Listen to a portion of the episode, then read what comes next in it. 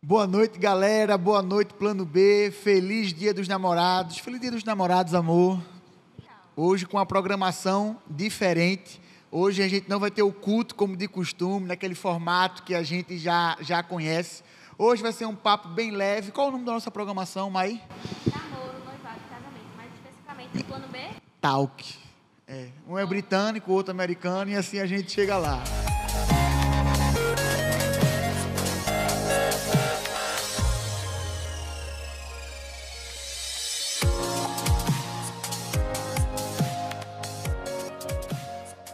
Gente, a gente está muito feliz com a presença de todos vocês. E, amor, o microfone, na verdade, não está desligado. Aqui é ao vivo, viu, galera? A produção falou que o microfone de Mai está desligado. Eu estou vendo que está ligado, mas a gente vai trocar aqui. Oi, som, agora. Agora.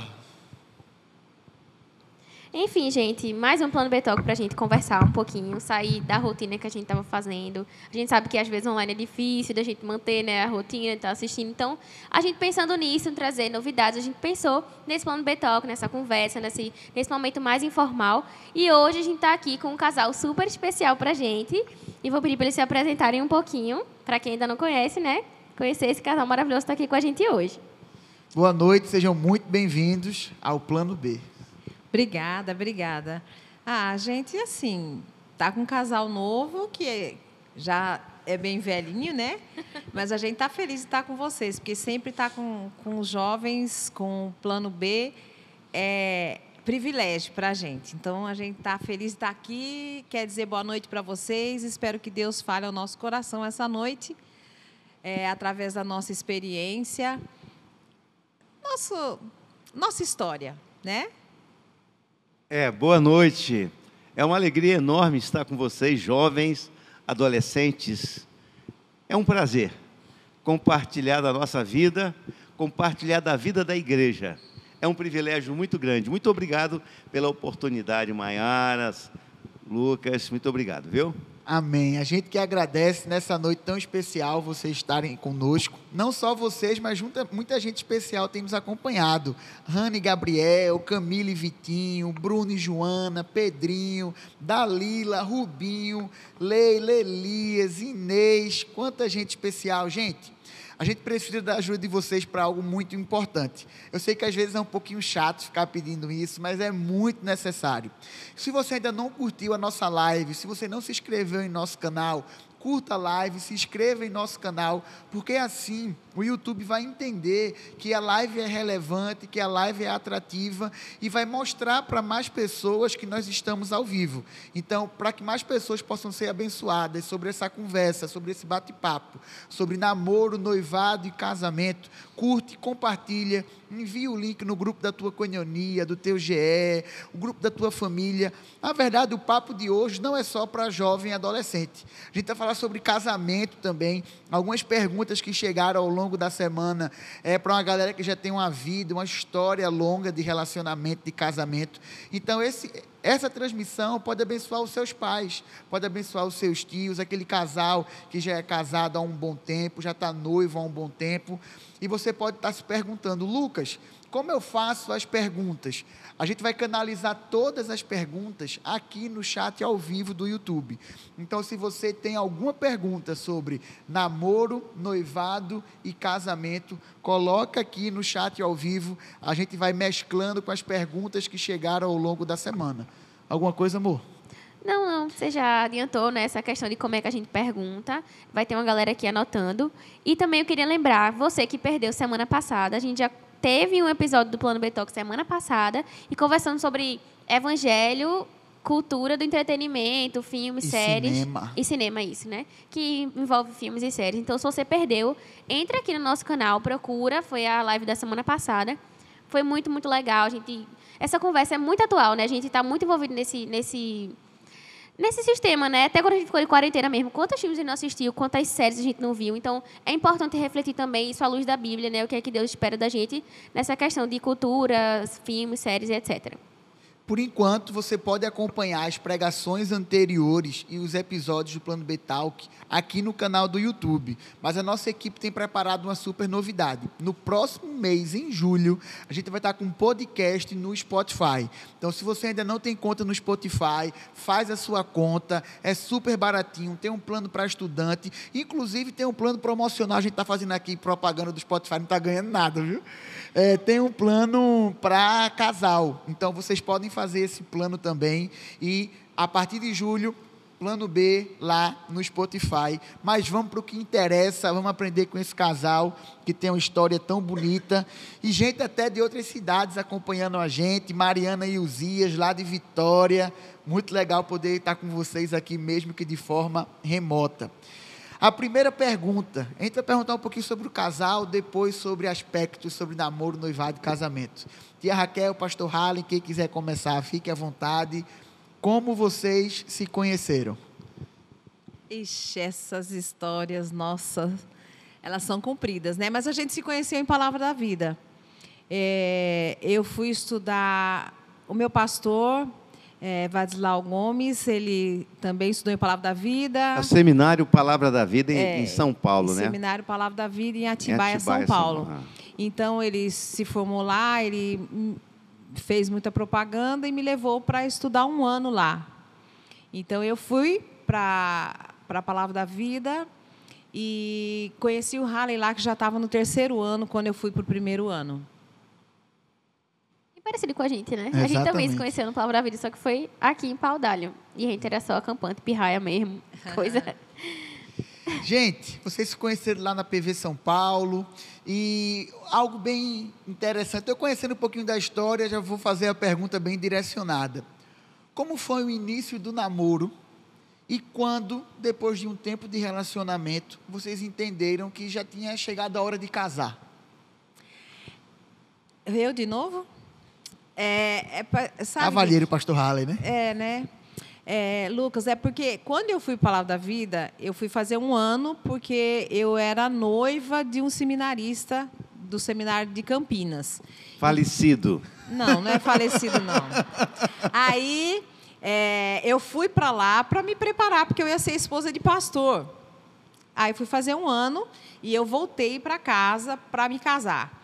E no final daquele ano a gente terminou. Aí já é outra história, mas eu acho que é bom para a gente contar essa história, para que eu fale para vocês sobre namoro. Quando a gente, eu nunca fui a menina mais santa, mais é, é, é, espiritual, nada, mas eu sempre amei muito a Deus.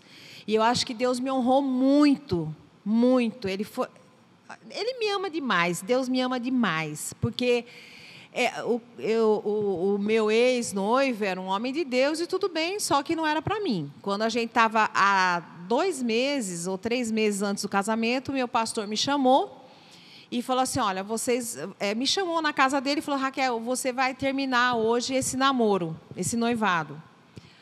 Eu, pô, eu estava vendo convite. Meu convite já tinha tirado foto para fazer o convite, os móveis estavam comprados e tal. Meu pai fazendo, é, arrumando festa de casamento. Aí o que está acontecendo? Não, ele está com dúvida e você não pode casar com ele com dúvida, porque você não, não precisa disso. E para facilitar as coisas para ele, que não tinha coragem de enfrentar os meus pais, eu falei para o meu pastor, corajosa, falei, pode chamar. E ele, e ele ligou, chamou e a gente terminou. Aí depois eu passei algum tempo, eu quase morria, lógico que eu ia casar, estava sem, tava sem noivo, sem namorado. Mas Deus foi muito bom, porque... É, é o seguinte, é como diz aquele hino do Davi. O melhor de Deus ainda está por vir. Mas com certeza, né? com certeza. O que eu quero dizer é que você tem que ter fé mesmo. Porque quando não é de Deus, é melhor que acabe. Não Exatamente. que ele não seja bom, não era para mim. Então, eu voltei para a palavra da vida. E quando eu voltei para a palavra da vida, o Harley não estava mais lá, porque ele estava no ano dele de, de, De estágio. estágio em Santarém, só em Santarém. Mas quando eu cheguei na palavra da vida, no meio do, do, do terceiro, do, do meu, da, da, do- da minha turma, do terceiro ano da minha turma, a prima dele, que é igualzinha a ele, me enxergou lá de longe assim. Ela falou assim: Raquel, você não casou? Eu falo abaixo. muito tímida, muito quieta, muito na minha. Raquel, eu falo abaixo, Flores, por favor. Você não casou? Que você... Não casei, a gente terminou, eu estou aqui, eu não casei. Pronto, calma. Pois você vai casar com o Raleigh. Eu falei: o quê? Eu conheci o Harley no meu primeiro ano, ele era o bonitão, as meninas todas apaixonadas por ele. E ele muito extrovertido, conversado. Tá, tá, tá, aonde que eu, a pobrezinha, eu pensei assim, é muita areia para o meu caminhãozinho, né? Não, eu nunca tinha pensado nisso. E a Florence, nós orávamos todo dia e ela orava, porque ela sabia que o Harley tava, estaria se formando e estaria indo para o ministério no ano que vem. E ele tinha falado: eu não posso ir para o ministério sem me casar e eu não tenho nem namorada. Isso lá em Santarém, porque ela tinha feito estágio com ele. E ela já cruzando os pauzinhos, mas ela não falou nada para ele. ele. Ele confirma isso, né, Ben? É, ela fez boa cumba. É, essas coisas são do Harley mesmo. Não tem macumba, né? É, essa, pode, essa pode, né, Não, ela é, torceu porque muito. macumba é você fazer alguma mágica, né? E para conseguir coisas através das trevas. E quem é da luz não faz macumba, faz boa cumba. Ah, Ao que ela fez, ela Vivendo orava comigo e por nós sempre. E o Harley, então, chegou dos, do, do, de Santarém e nós nos encontramos, inclusive, na rodoviária de São Paulo, num domingo à noite. E eu já tinha um colega meu no ônibus comigo, querendo que eu namorasse um outro cara lá da escola, mas o Harley vendo? chegou. Rapaz, Rapaz, É, a moça era concorrida. Não era de se Não jogar era só o pastor fora, Harley que era não. concorrido, É, não, também não era assim, não. Eu era concorrida. As aparências enganam. Ah, é? Você vai ver só hoje, gracinha. Você vai ver só.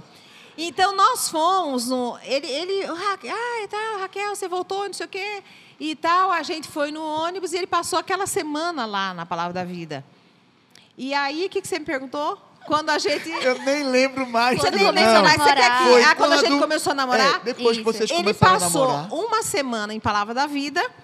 E, e assim, eu estava lá na, na. Ai, aquelas educação física que eu morria de raiva. Vamos correr, correr, correr. Em volta do lago, lá em Atibaia. Vamos correr, vamos correr. E Palavra da Vida, a gente tinha muito exercício. E eu lá na Palavra da Vida, às vezes na, na educação física, e o Harry começava a correr. Não pode, né, gente? Porque menino não podia nem chegar perto das meninas. Não.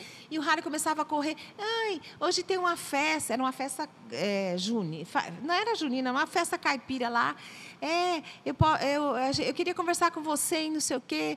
E já me dando aquelas cantadinhas. Eu falei, gente, o que está É, acontecendo, né? Chaveco. Vai. E aí? Fala Aí- da festa. Essas coisas são coisas de Deus, né? Namoros que se terminam, que às vezes faz sofrer, e a gente pensa que Deus não está nessa história. Mas Deus está na história.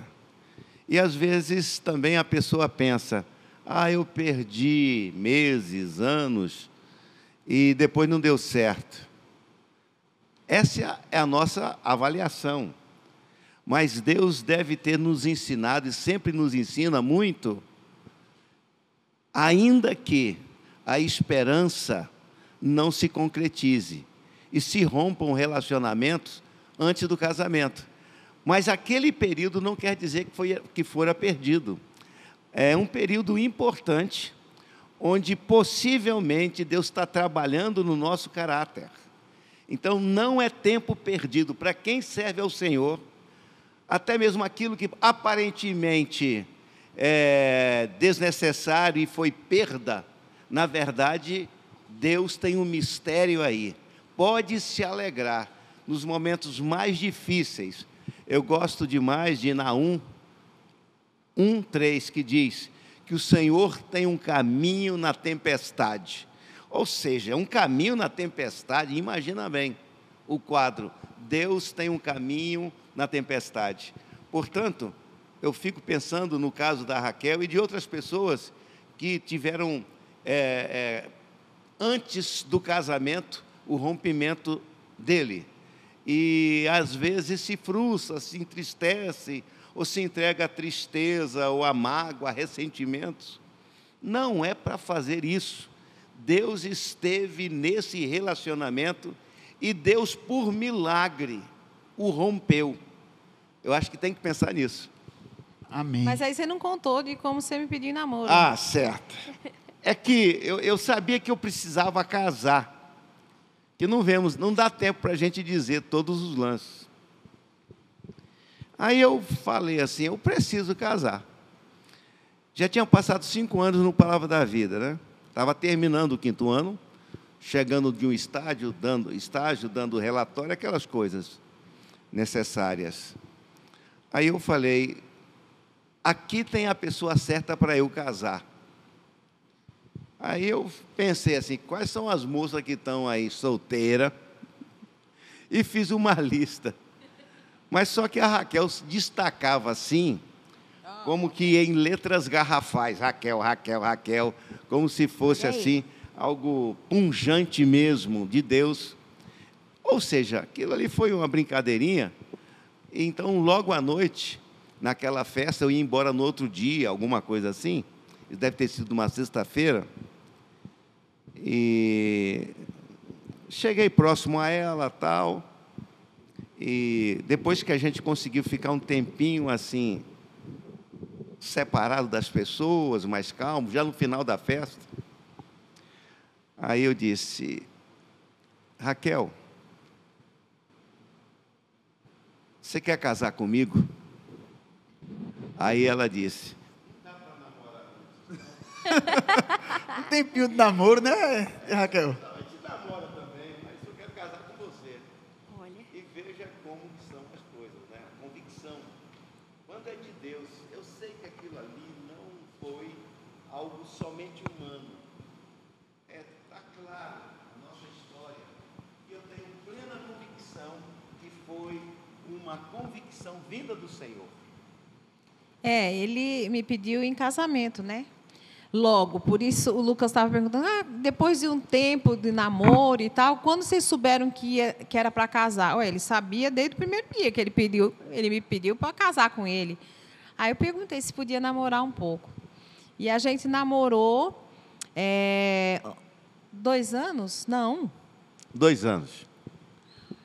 Ficamos noivo e quando o Harley, é porque quando o Harley falei eu ia embora, porque assim, quando a gente faz, ele, ele fez o estágio dele de quinto ano e ele voltou para a escola para Relatórios. relatórios, ele foi para casa e voltou para a formatura dele, que já isso já era Em outubro, dezembro. nós começamos a namorar em outubro. E em dezembro ele voltou para a formatura, aí que ele foi conhecer meus pais, foi para Jaú. Ele disse que quando ele chegou em Jaú, ele saiu de Atibaia, chegou lá na casa dos meus pais e falou: Meu pai, o que, que eu estou fazendo aqui? Né? Dá aquele estalo, né? Assusta, né? Vou para a casa dela, porque namoro à distância. O Rale era do Mato Grosso e eu era de Jaú. Jaú, interior de São Paulo, né? Interior de São Paulo. Então, já foi assim. Mas o nosso namoro foi sempre à distância. Sempre. E naquela época não tinha, a gente não tinha WhatsApp, FaceTime, a gente não se via. É, então a gente, eu, o Harley escrevia todos os dias, ele escrevia uma carta e eu escrevia uma carta. Tá então vendo? a gente, no tempo que a gente namorou, a gente recebeu carta todos os dias. Quando chegava de segunda, juntava da- assim, se ele tinha postado antes, às vezes chegava duas.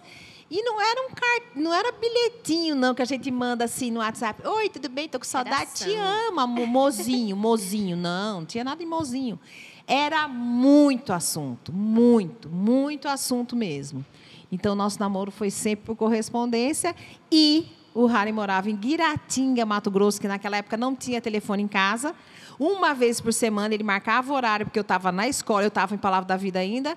Ele ia na telefônica, pedia a ligação, aí chegava e falava, Raquel, você é a sua vez. Aí eu ia atender e Guiratinga todinho ouvia as nossas conversas, porque ele tinha que falar alto, né? O telefone era ruim.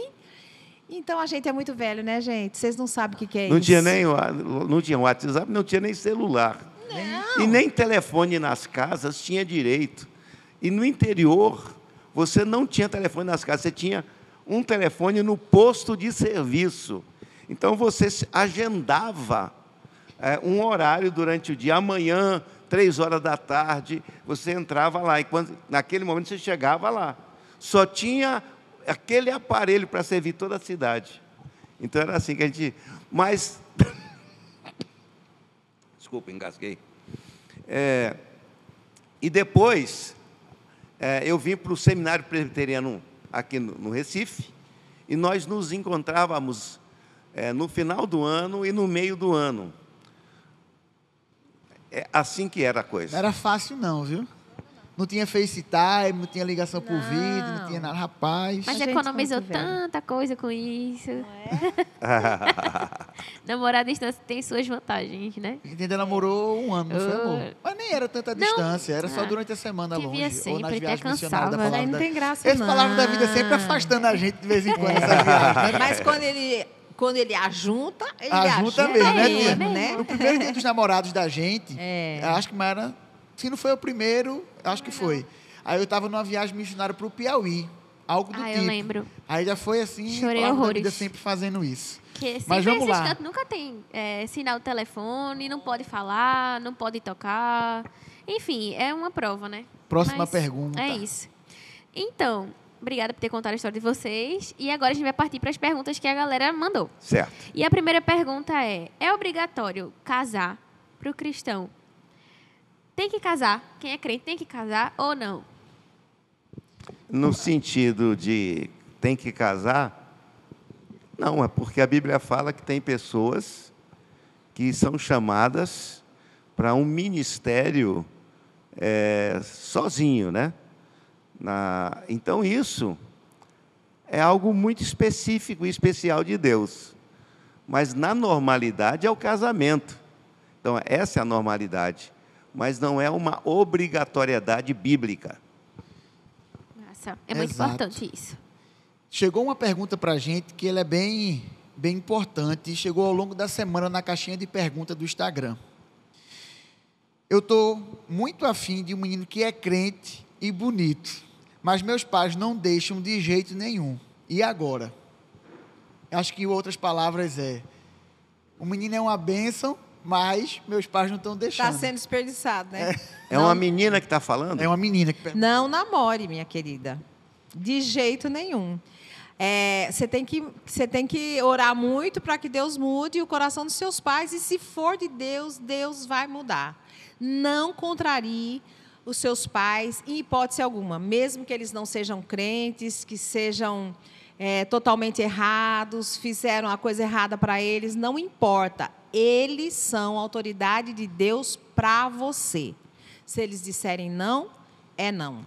É que Deus faz a sua vontade através de pessoas que têm autoridade sobre a nossa vida. Então Deus se utiliza dessas pessoas para que a vontade dele se faça.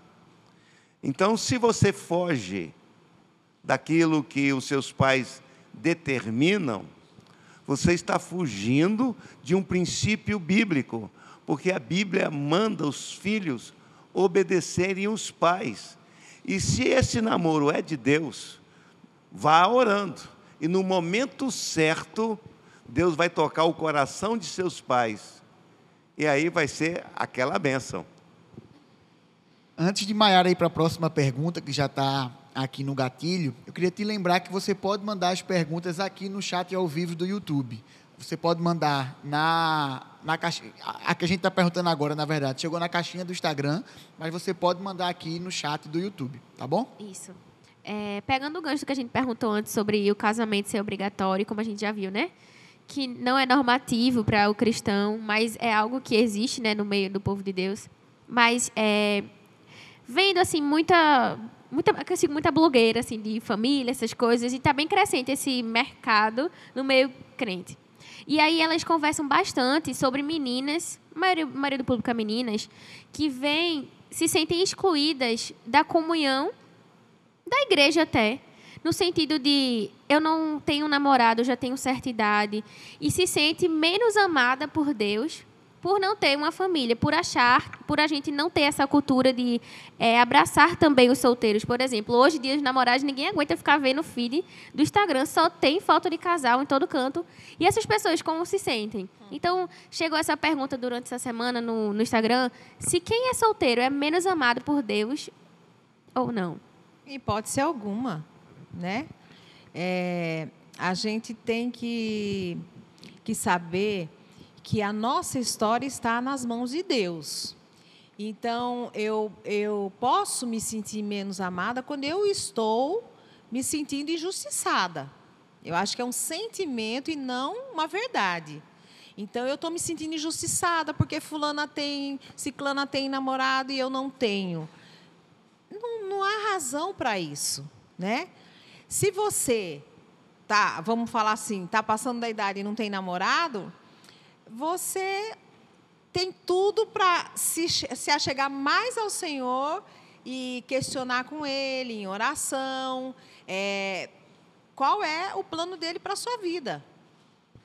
Agora, você não pode parar a sua vida esperando isso acontecer. Você tem que buscar realizações de uma vida de solteira, né? É, você pode ter muito mais amigos, amigas, você pode se envolver em várias coisas que uma pessoa que tem namorado. A gente que namora muito tempo, é, quando, quando termina um namoro, a gente vê que, tá, que perdeu, a, não tem mais roda de amigos, porque a gente vivia muito junto, só com ele, só com ela e tal, tal, tal, tal. Então aproveite coisas da vida de solteira, de não ter, mas não se sinta menos amada, porque na realidade você não é menos amada a gente fala, e é uma verdade bíblica, essa questão do, do casamento, né? desde, desde o gênero, só que o que nos faz completos não é necessariamente a pessoa que a gente vai dividir a vida, é o Senhor.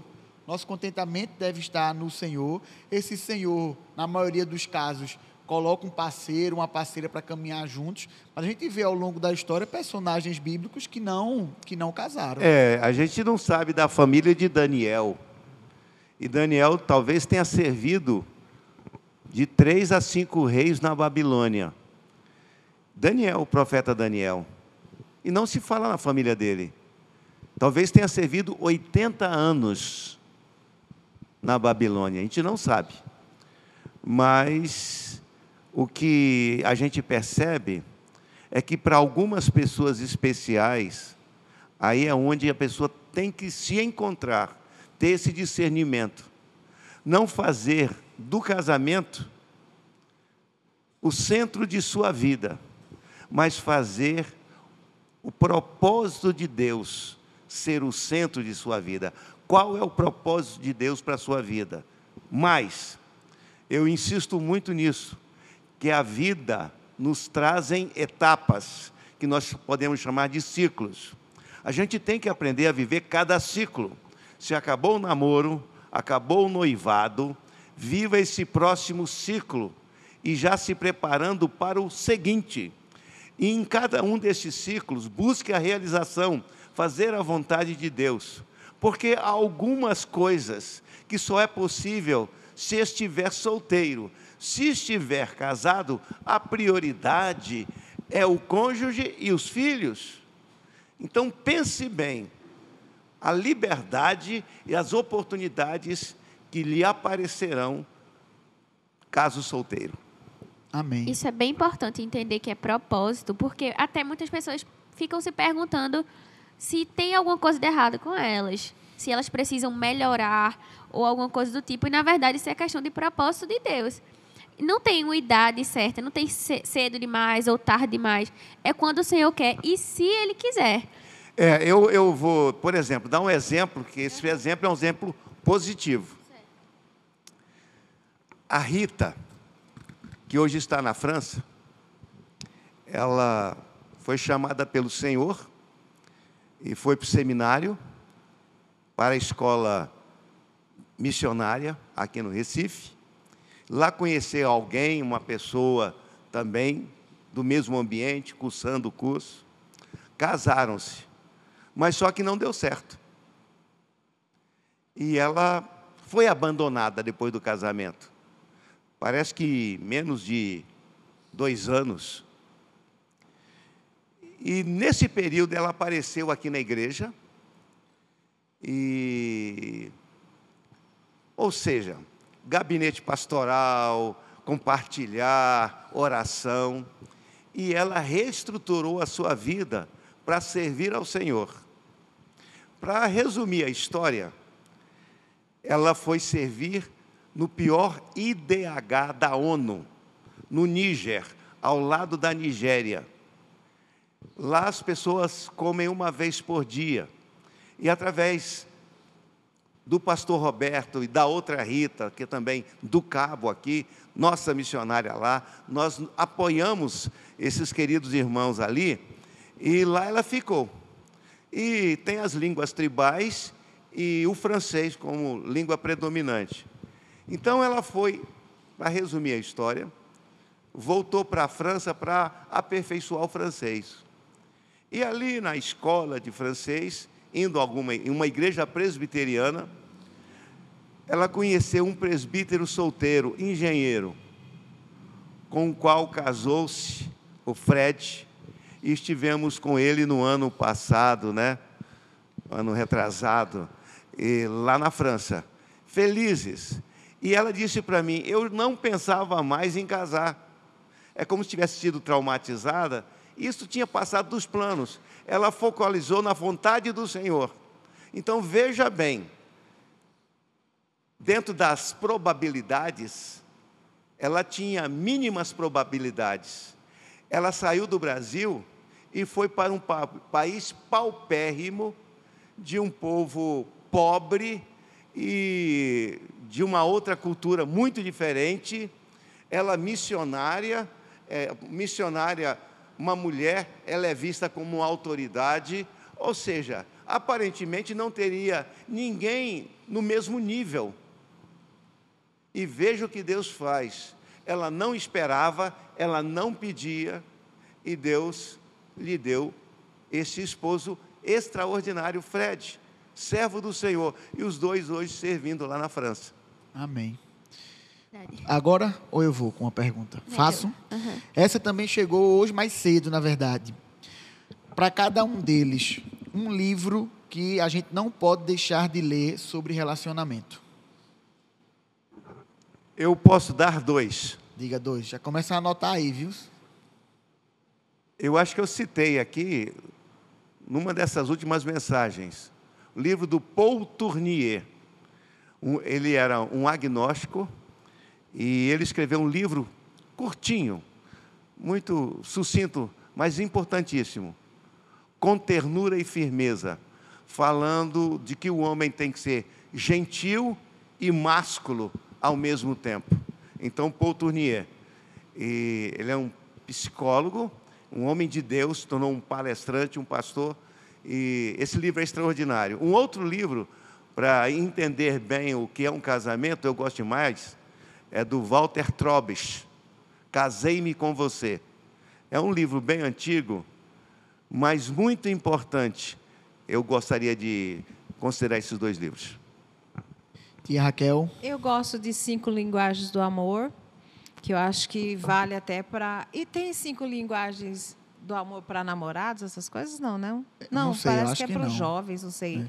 Mas eu gosto muito porque eu acho que é bom entender como a outra pessoa recebe o carinho, como ela é, como a outra pessoa enche o seu tanque de amor. Eu acho que é muito importante a gente entender as nossas diferenças para para um relacionamento, né?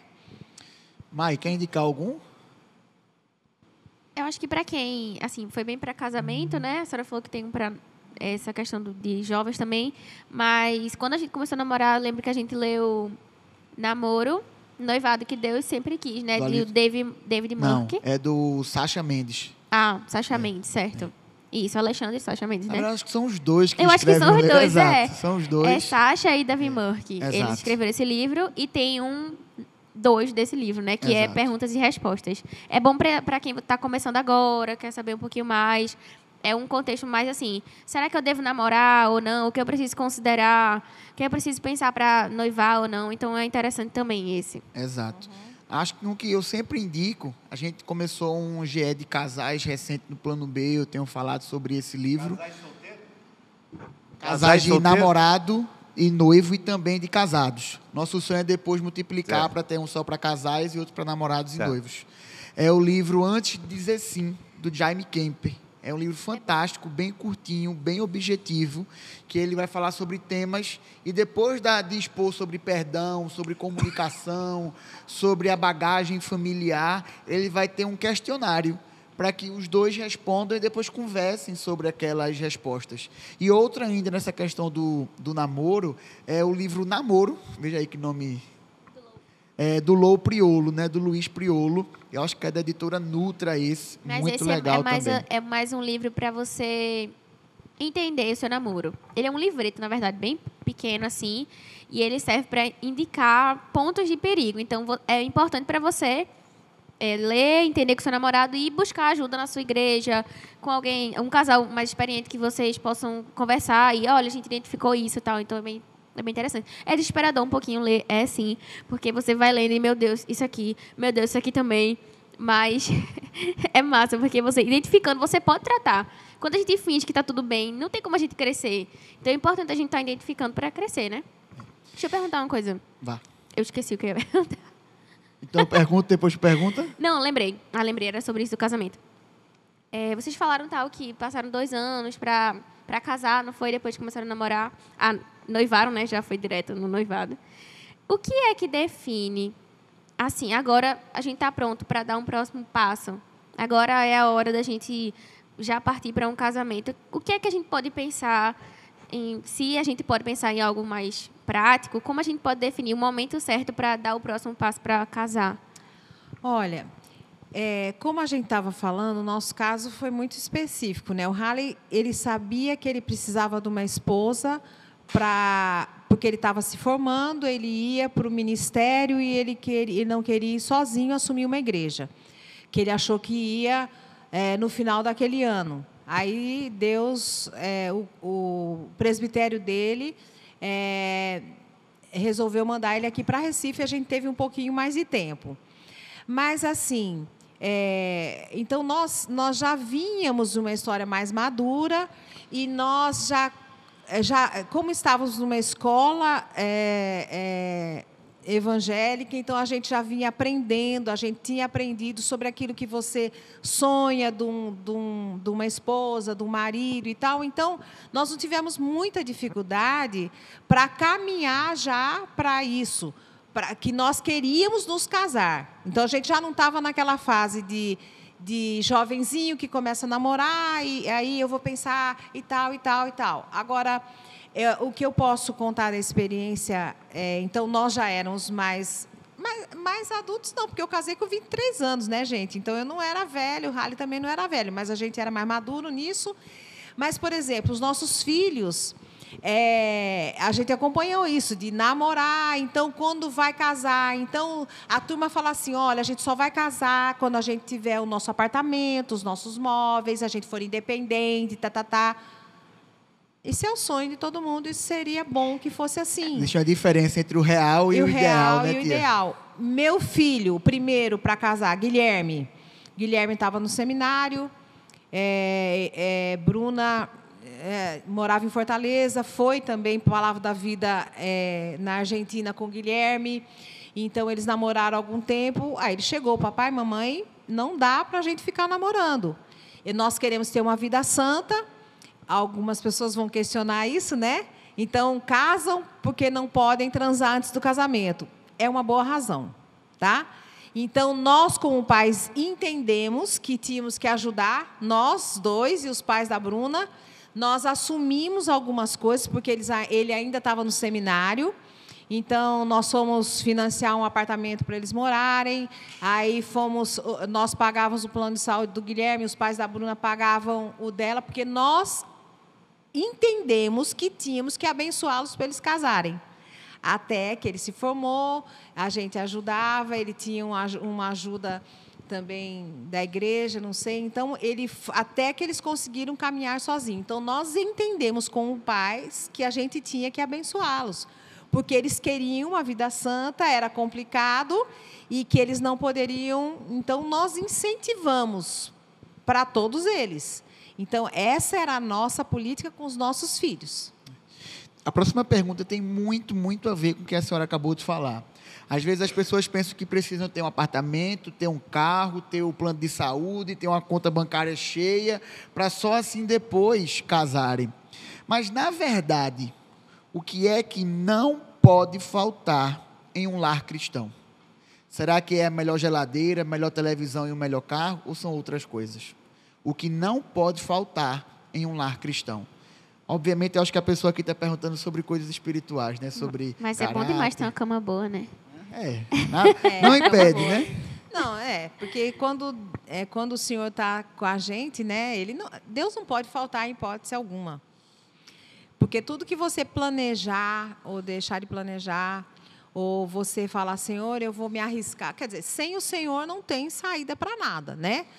É, eu acho que esses jovens têm que realmente é, terem o mesmo propósito, entenderem que eles vivem, que a vida deles, que o casamento deles tem que ser para engrandecer o nome do Senhor. Então, aquilo que eles conquistarem ou que eles ganharem não é para benefício próprio.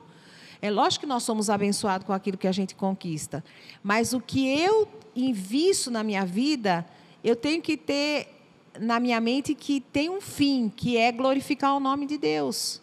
Então, se eu for uma boa profissional, se eu for ganhar bem e o meu dinheiro não servir para abençoar, não vale de nada. Então, não adianta você ter grandes coisas. Não adianta você, você conquistar grandes coisas.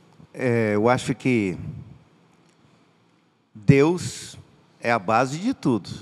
Nosso temor ao Senhor, obediência à palavra do Senhor e ambos servindo ao Senhor.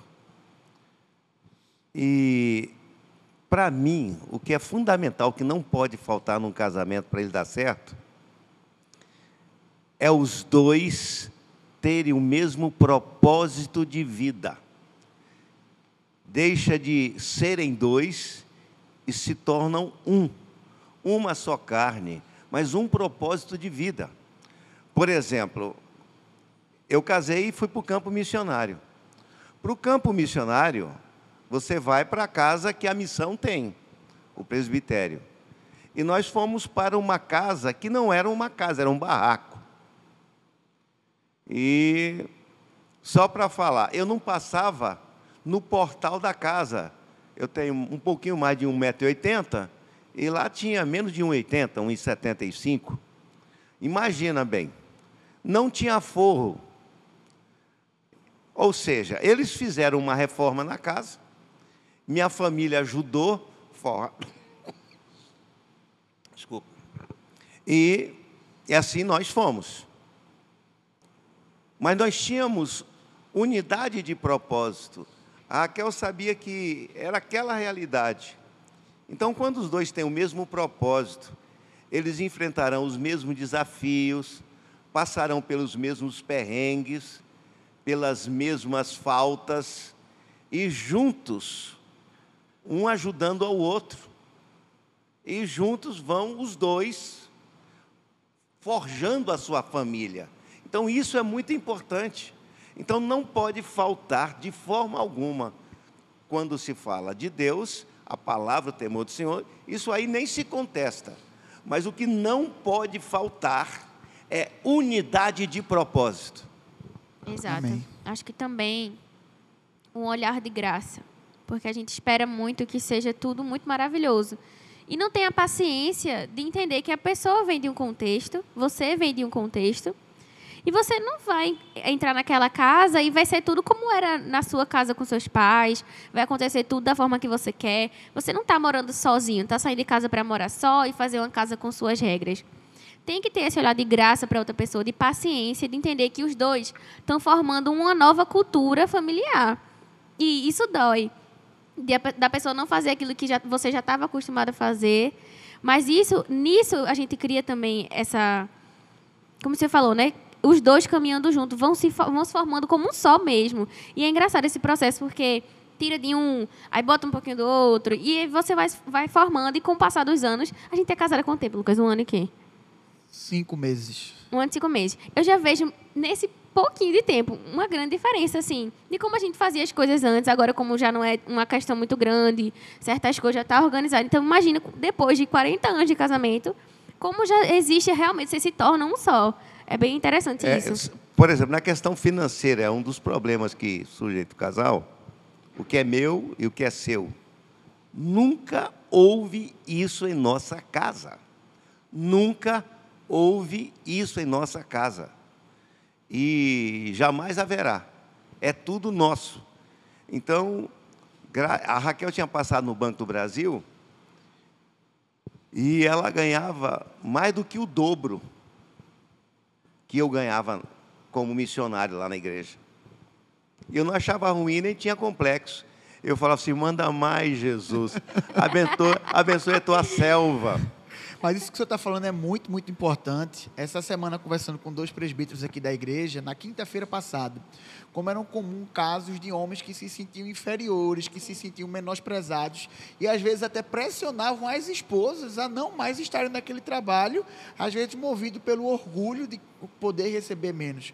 Quando a gente tem esse senso de propósito, que não existe meu, nem existe seu, é nosso, né? Então, lá em casa, é, a gente dizimava separado.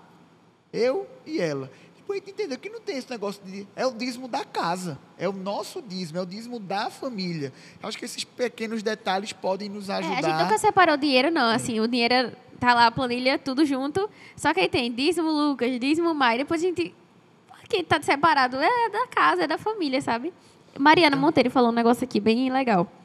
Tenho aprendido e lendo muito sobre a importância do autoconhecimento, porque às vezes a gente traz vícios comportamentais que foram construídos na nossa infância e se repercutem até a vida adulta.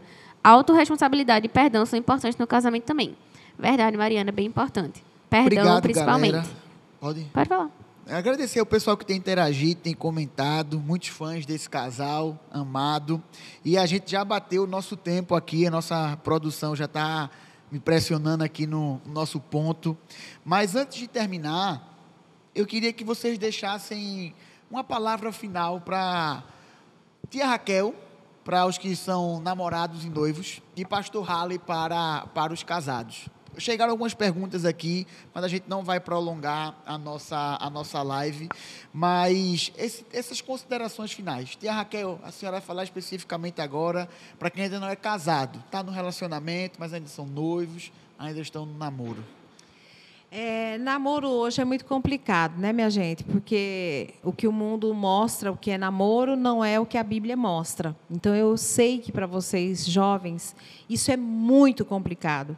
Então, eu queria deixar um incentivo para que vocês é, não fiquem namorando uma outra e tal, e tal, tal. Pense melhor para começar esses namoros.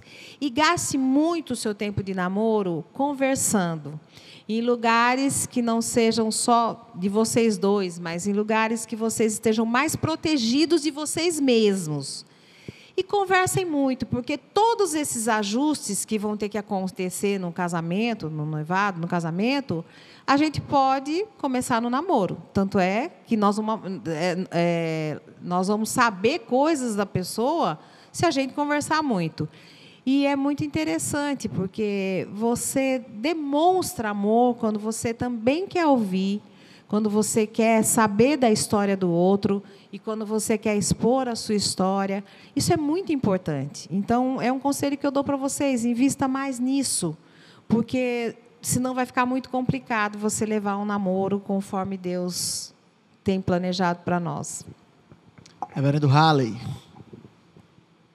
Essa semana eu acompanhei um casal em crise.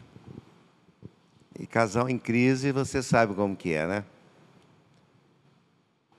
A pessoa está precisando de ajuda. E ela busca socorro. Mas depois de um certo tempo eu disse: cumpra a sua parte naquilo que Deus estabelece para você, sem exigir nada do outro. Tem que conversar.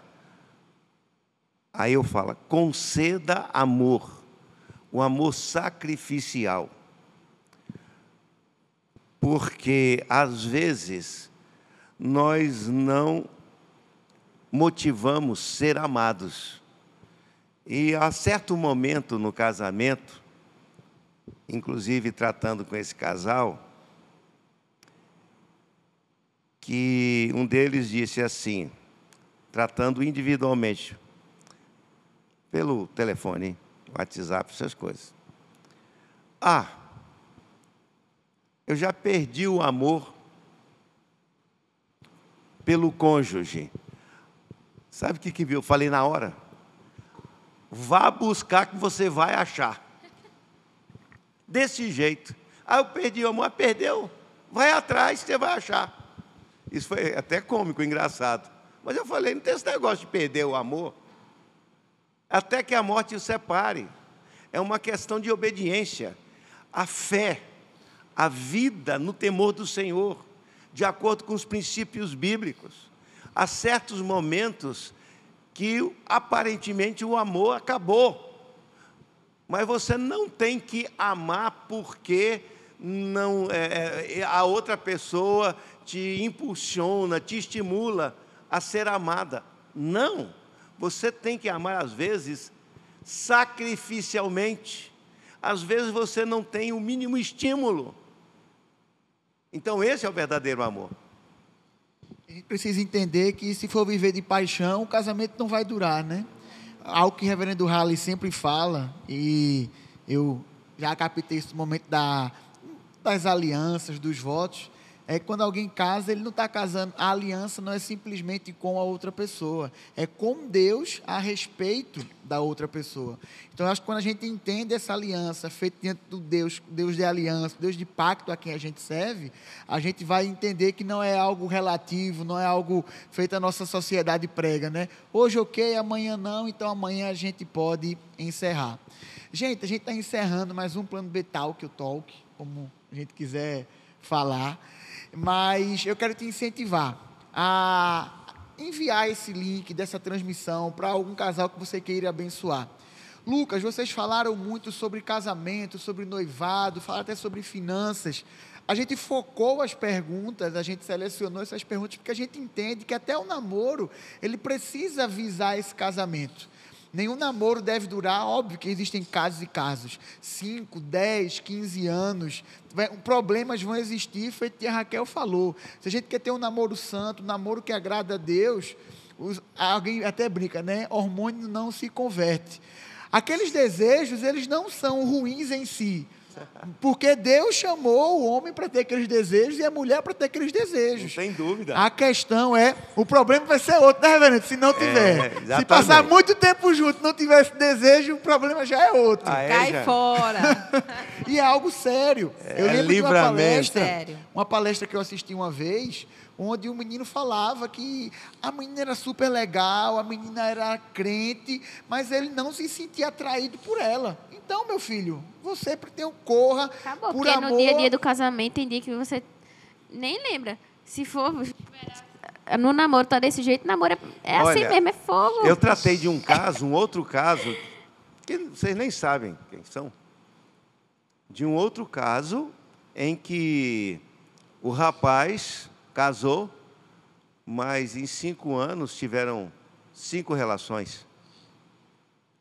Então veja bem, que situação. Então isso acontece. Então tudo isso tem que ser conversado. E se você percebeu alguma anomalia, busque ajuda. Exato. Para Alguns terminar, eu queria dar terminar? só uma diquinha. Olha, eu super experiente.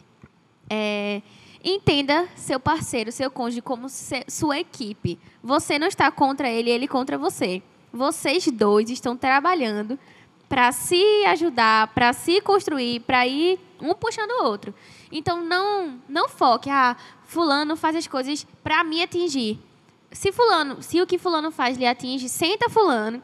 Fulano é o seguinte, isso faz eu me sentir assim, assim, assim. Isso fere a santidade de Deus nisso, nisso, nisso. Vamos junto, eu quero te ajudar.